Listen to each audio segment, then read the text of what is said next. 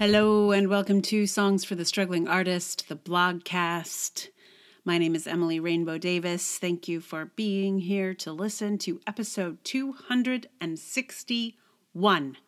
And if this sounds a little bit different than usual, it is because I am on a different mic in a different place with some uh, difficulties in uh, conditions. so this is my portable mic. I am out at a friend's place, and uh, they had 40 inches of water in their basement from all the storms, or one of the storms, or anyway. And so the the folks are here to like extract the water, but they're not doing it with like buckets the way that I would do it, which is I mean, good thing because it's 40 inches of water. Anyway, it's like a whole process. And uh, the place in this house that I would normally record is right above where they're working. So this whole podcast would be like, you'd have, you'd, well, it would be many of us really you would hear. So I'm I'm in a closet at the moment, and uh, it's you know it's just going to be a different sound quality for episode 261, and uh, we'll we'll see about adjusting it for the future. And now there's like a buzzing or a humming that's coming from somewhere. It's not a refrigerator. It sounds like a refrigerator, but I'm pretty sure it's not because I am nowhere near a refrigerator right this second. Uh, anyway, hope you like buzzing. I hope it will stop soon, but I literally have no, I don't know where else to try at this point. And um, I want to try and get this blogcast out before midnight, and, and I'm pushing it here already because I was kind of waiting for the water people to finish. And of course, it's a big job, so of course they're not done. Anyway, I am here for a blogcast, and today's blogcast is basically the review of a book that turned into a blog. Uh, I read uh, a book called Fleischman is in Trouble, and I started to write a little Goodreads synopsis, not synopsis, review for Goodreads, on which I sometimes will summarize my experiences of books. And uh, it turned into a blog post.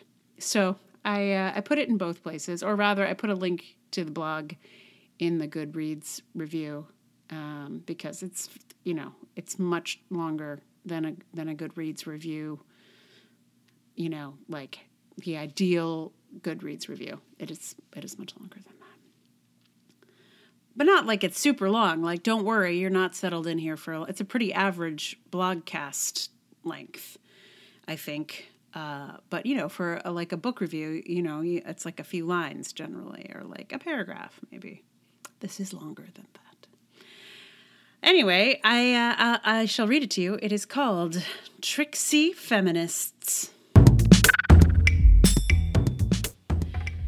In college, we made a show called Roar, the Women's Thing, live girls on stage, which I started thinking about after reading Fleischman is in Trouble.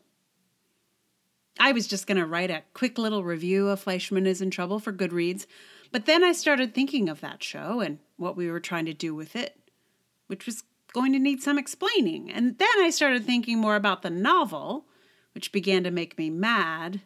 And voila, blog post. I'll start with this show.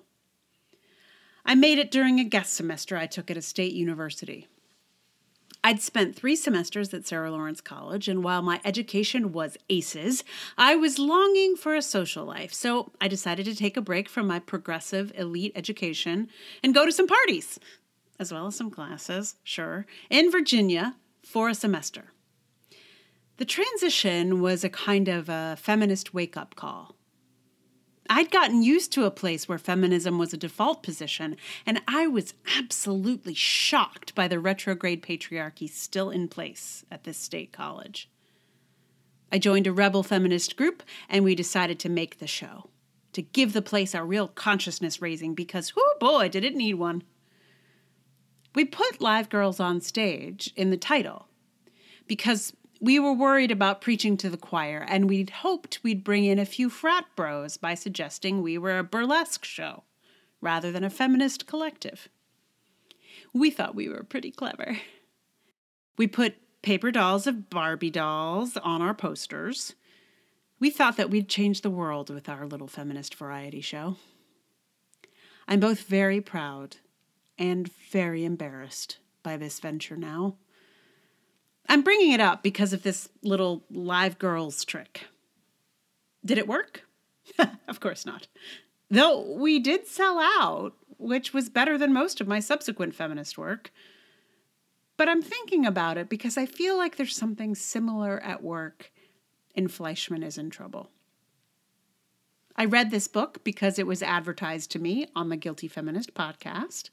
It was billed as an hilarious feminist novel. That's catnip for me. Of course, I was going to read an hilarious feminist novel. You may, at this point, not be surprised to learn that I found this book to be neither hilarious nor particularly feminist. They live girls on staged me, and I fell for it. I don't blame the Guilty Feminist podcast. They need advertising dollars as much as anyone, and I can imagine how this happened. Someone on the marketing team thought this book was kind of feminist and Googled all the places they might be able to place some feminist ads, and the job was done. But oh, oh, did I feel like a frat boy who thought he'd come for burlesque and got a bunch of show tunes and sketches instead. I'm going to give you some spoilers now, or really a spoiler. One might call it the twist of the book. If you want to skip these next uh, couple minutes to avoid this reveal, please feel free. I think knowing what comes next might actually improve the experience of reading it, but it's up to you. The book begins with the story of a man who is in the process of divorcing, dating, and doctoring. It is a bit how I imagine a Philip Roth or John Updike novel. I've never read either, as I am not at all interested. It's the story of a wealthy man on the Upper East Side of Manhattan who often feels he is not wealthy enough. He describes himself as a hero of a dad and his ex wife as a useless, soulless social climber who disappears on him. It's all narrated by his female friend, who used to work at a men's magazine, so she's practiced at getting into the heads of men. Then, about three quarters of the way through, the narrator of the book runs into the ex wife, and we get a sense of the timeline we just experienced from her perspective. Surprise! She's not the monster her husband made her out to be. The book finishes with a kind of alliance between the women and a little rant about how bad marriage and middle age can be for women, and then the narrator takes a taxi back to her husband from New York City to the suburbs of New Jersey. I think this is being marketed as a feminist novel because it tricks us into thinking it's a man's story at the top and then tricksy, it turns out to be a woman's. And the guy who seemed like a sort of good guy is kind of a dirtbag. Surprise! You're not seeing live girls on stage like you thought. It's a consciousness raising. Instead, it's tricksy feminism trying to convert the unconvertible. If those frat boys only knew what it was really like to be a woman, they might not be such sexist pigs.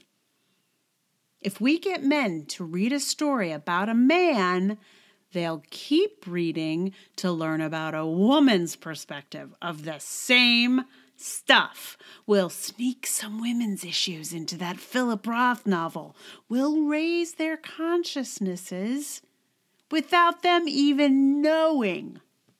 Tricksy! But the thing is, none of those issues that the women face are dealt with in a particularly feminist way. None of them ever rallies together with other women to make a change. They deal with sexual harassment and discrimination. They deal with sexist and dehumanizing medical treatment and generally struggle with some old school Simone de Beauvoir second sex shit.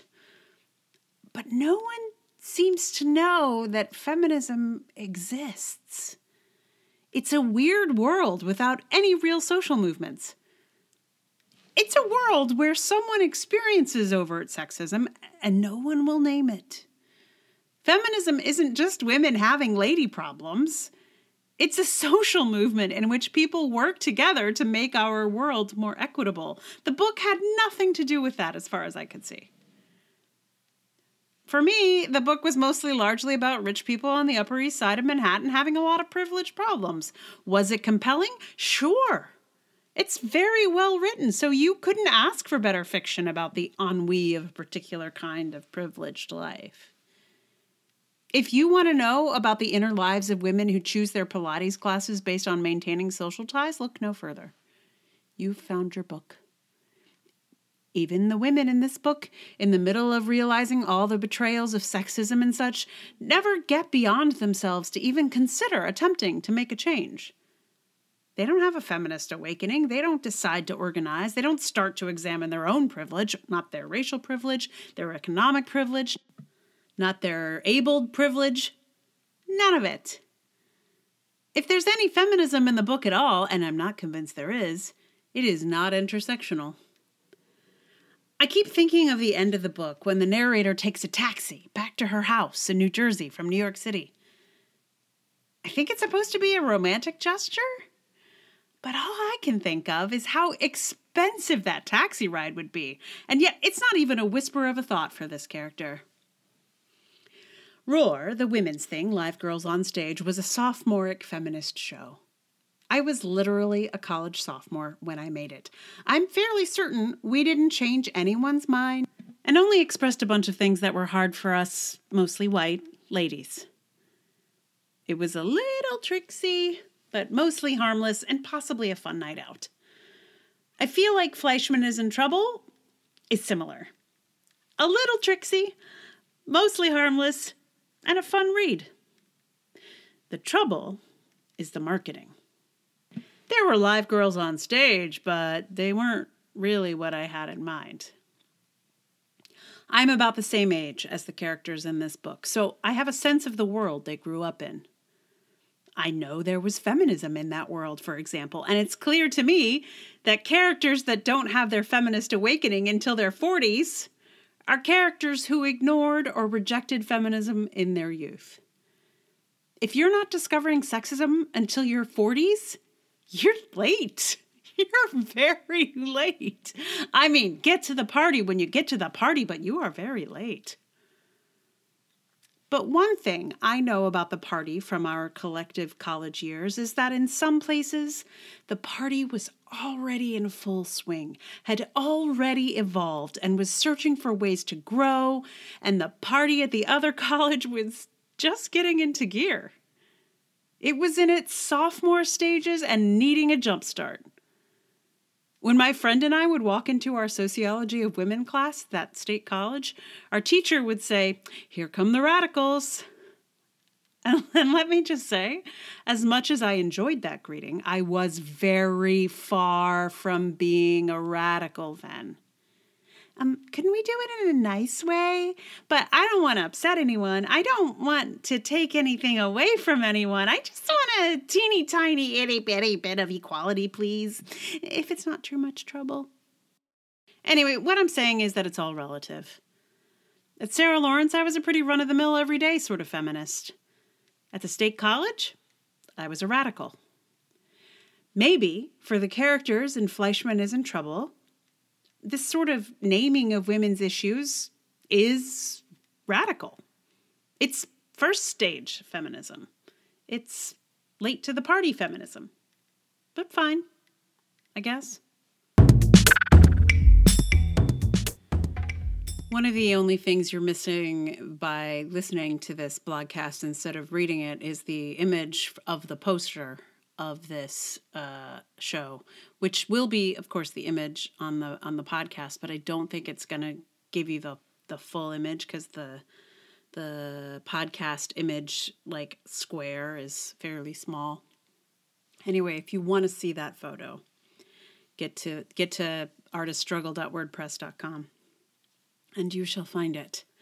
It is a genuine poster from the early 90s James Madison University, unofficial feminist collective production of I don't think we even had a name. Anyway, you you you will see it. It is and some of it is in my handwriting also. So that's funny.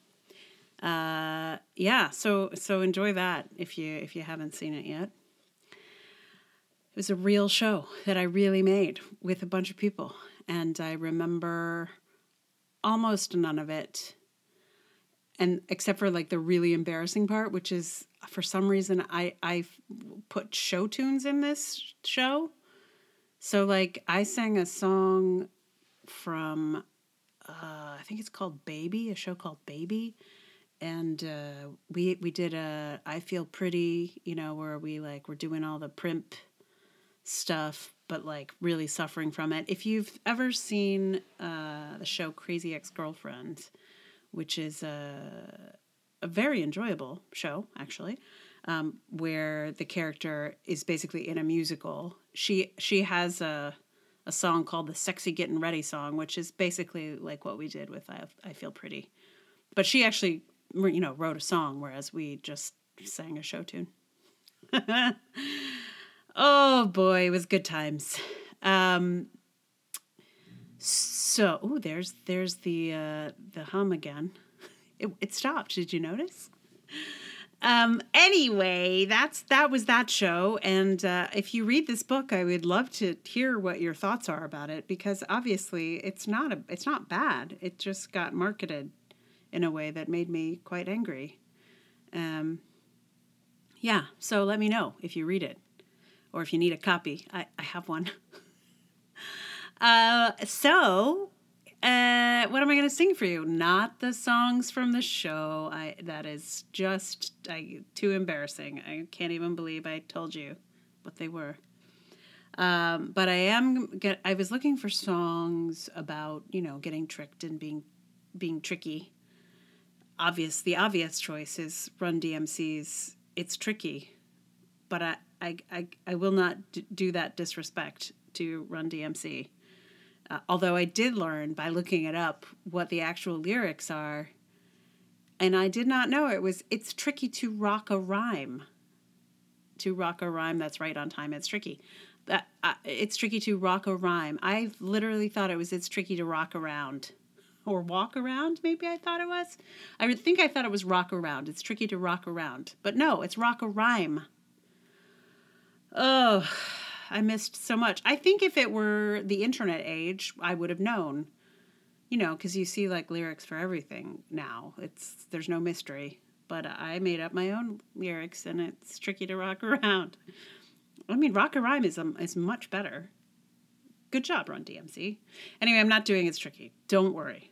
Um, what I did end up learning is a song I'd never heard before because I was there this the there's one song with uh, about a trick uh, that I have actually in my repertoire, but I, I it's not really right thematically for this episode in any way. So I learned a George Strait song, and it was kind of fun. I, I mean, you know, I I have a I like I like uh, a like a kind of narrow wedge of country music. And I find that the wedge is actually widening as the years go by rather than narrowing, which is kind of nice. Um, I would never, in my wildest dreams, have thought I would be uh, interested in, in a, a George Strait experience in any way before, but now I, I'm into it. Anyway, um, it, it's not thematically uh, right on time. uh, but it is it is using this kind of um, rhetorical device, like a trick in a way, um, and it's and it's interesting to me because I feel like it's using the same rhetorical device that Willie Nelson uses in a song that I have already done here on the on the the, the blogcast. Um, I never cared for you is the is the one that I did before, and this song has a similar kind of um, let's call it a trick, just for convenience of tying it into this particular um, blog. Uh, so yeah, so so it's about uh, being fooled. So I thought I would learn it for you. So that will be with you in just a moment. Thank you so much for listening. And um, let me know if you end up making a, a tricky work of art, you tricksy listeners.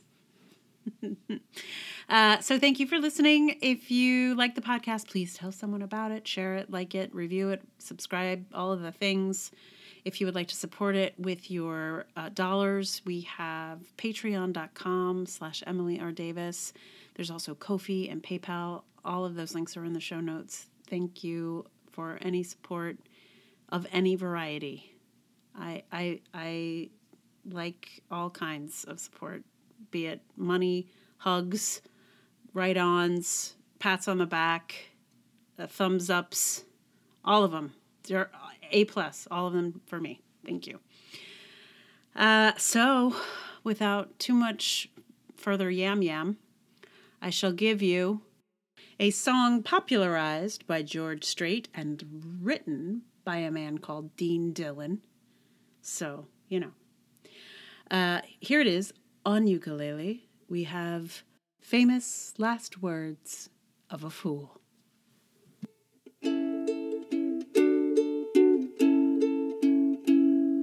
I told her I wouldn't miss her at all as she walked to the door.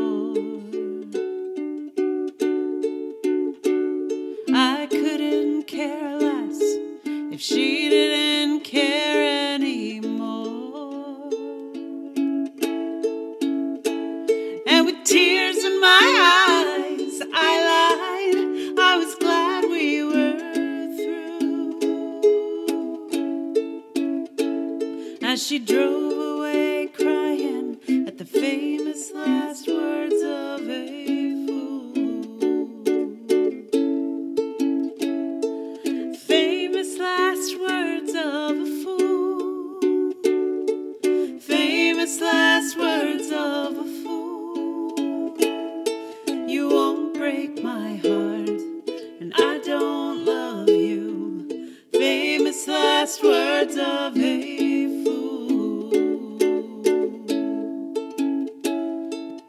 first night without her would be easy, I kept telling myself. Although I'm dying at the thought of her lying